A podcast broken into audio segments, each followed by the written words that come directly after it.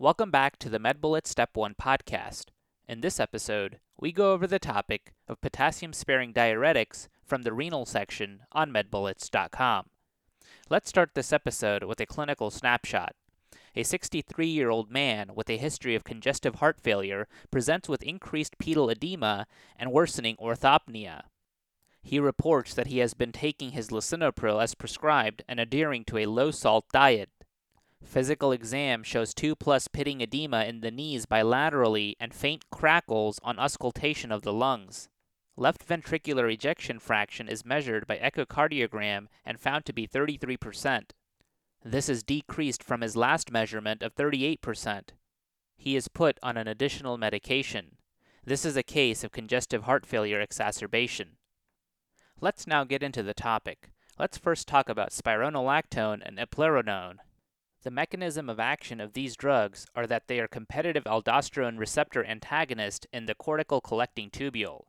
They reduce potassium secretion by decreasing activity of the epithelial sodium channel, or ENAC, and the apical potassium channel. In terms of clinical use, you would use these drugs for hyperaldosteronism, potassium wasting from loop or thiazide diuretics, congestive heart failure, where they decrease ventricular remodeling and reduce mortality, and as an antiandrogenic, where you would be able to treat female hirsutism. In terms of toxicity, these drugs can cause hyperkalemia, and spironolactone has antiandrogenic effects. Hyperkalemia can result in arrhythmias, and antiandrogenic effects can cause gynecomastia in men, but note that eplerenone causes gynecomastia to a lesser extent. The next set of drugs that we'll talk about today are triamterene and amiloride. The mechanism of action of these drugs are that they block the ENAC in the cortical collecting duct, thereby leading to decreased sodium reabsorption. Hence, they indirectly reduce potassium secretion by creating a more positive luminal potential, and they indirectly decrease the activity of the apical proton ATPase and reduce the secretion of protons. They do not cause antiandrogen effects. In terms of clinical use, they are used in congestive heart failure, potassium wasting, and lithium induced nephrogenic diabetes insipidus, particularly amiloride. In terms of toxicity findings, you would see hyperkalemia and normal anion gap metabolic acidosis. Okay, so now that we've gone over the major points about this topic, let's go over a few questions to apply the information and get a sense of how this topic has been tested on past exams. First question A 71 year old man presents to his cardiologist for ongoing management of his medications.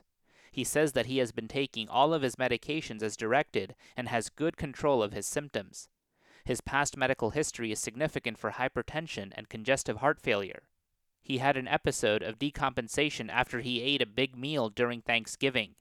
Physical exam reveals a heavy man with increased jugular venous distension and 2 plus pitting edema to the knees bilaterally. He is also found to have rales in the lung bases and enlarged breast tissue bilaterally. The medication most likely responsible for his physical exam changes acts on which of the following regions of the kidney? 1. Collecting duct. 2. Distal convoluted tubule. 3. Glomerular arterioles. 4. Loop of Henle. Or 5. Proximal convoluted tubule.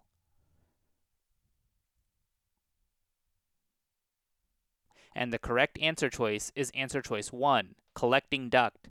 This patient with congestive heart failure who is developing gynecomastia most likely is suffering from the side effects of spironolactone, which acts upon the collecting duct of nephron. Remember, spironolactone is a diuretic that functions as a competitive aldosterone receptor antagonist. It acts on the collecting duct of the nephron to reduce sodium reabsorption by decreasing the activity of the epithelial sodium channel, or the ENAC. Since sodium reabsorption is accompanied by potassium secretion in this region of the nephron, these drugs will function as potassium sparing diuretics. They can be used to treat congestive heart failure as well as female hirsutism. Important side effects include hyperkalemia and gynecomastia. Let's now review the incorrect answer choices. Answer choice 2 distal convoluted tubule is the site of action for thiazide diuretics that can also be used in hypertension and congestive heart failure. However, the major side effects of these drugs are hypercalcemia, hyperlipidemia, and hyperuricemia. Answer choice 3 Glomerular arterioles are the site of action for angiotensin receptor blocker drugs. However, the major side effects of these drugs are decreased glomerular filtration rate and hyperkalemia. Answer choice 4.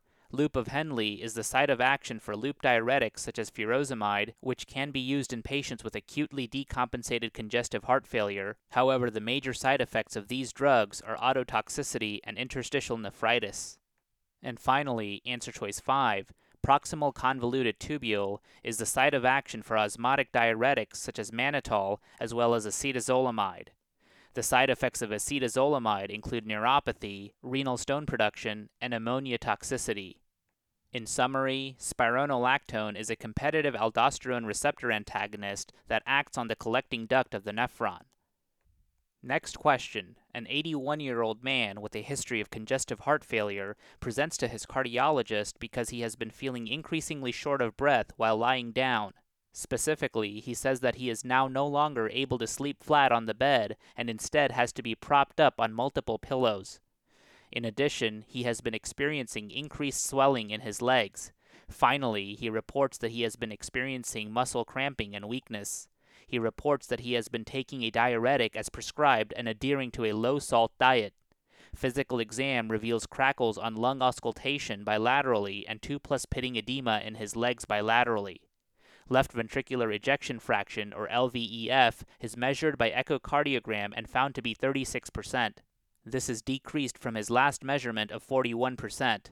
He is put on a second diuretic that is a channel blocker with an additional effect that corrects an electrolyte imbalance in this patient. Which of the following medications is consistent with this description? 1. Acetazolamide. 2. Amiloride. 3. Furosemide. 4. Hydrochlorothiazide. Or 5. Spironolactone.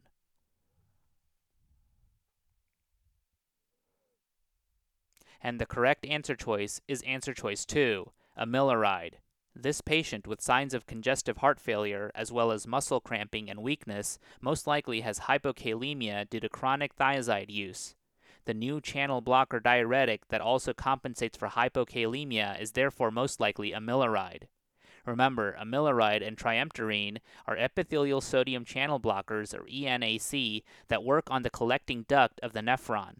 Since this channel is responsible for the bulk of sodium absorption in this segment, these diuretics can lead to synergistic sodium excretion when used in combination with other diuretics. Furthermore, in the collecting duct, the absorption of sodium leads to a luminal negative charge that results in potassium or proton excretion. Therefore, use of these channel blockers will also result in potassium and proton sparing. Let's now review the incorrect answer choices. Answer choice 1 Acetazolamide is a carbonic anhydrase inhibitor that acts primarily on the proximal tubule. However, it would not be used in this situation, nor would it correct potassium defects. Answer choice 3 Furosemide is a loop diuretic that acts primarily on the thick ascending limb of the loop of Henle. However, this diuretic would worsen hypokalemia because it is a potassium wasting diuretic. Answer choice 4 Hydrochlorothiazide is a loop diuretic that acts primarily on the distal convoluted tubule. However, this diuretic would worsen hypokalemia because it is a potassium wasting diuretic. And finally, answer choice 5, spironolactone, is a competitive aldosterone receptor antagonist that acts primarily in the collecting tubule. It would have the same effects as amiloride, however, the mechanism of action is not blocking a channel. In summary, amiloride and triamterene block the epithelial sodium channel in the collecting duct of the nephron. And that's all for this review about potassium sparing diuretics. Hopefully, that was helpful. This is the MedBullets Step 1 podcast, a daily audio review session by MedBullets, the free learning and collaboration community for medical student education. Keep in mind that these podcasts are designed to go along with the topics on medbullets.com, and in fact, you can listen to these episodes right on the MedBullets website or mobile app while going through the topic. If you've gotten any value from these MedBullets Step 1 podcasts so far, please consider leaving us a five star rating and writing us a review on Apple Podcasts. It will help us spread the word and increase our discoverability tremendously. Also, if you are not already, be sure to follow MedBullets on Facebook, Instagram, and Twitter for daily high yield content. Thanks for tuning in. We'll see you all tomorrow, right here on the MedBullets Step 1 podcast.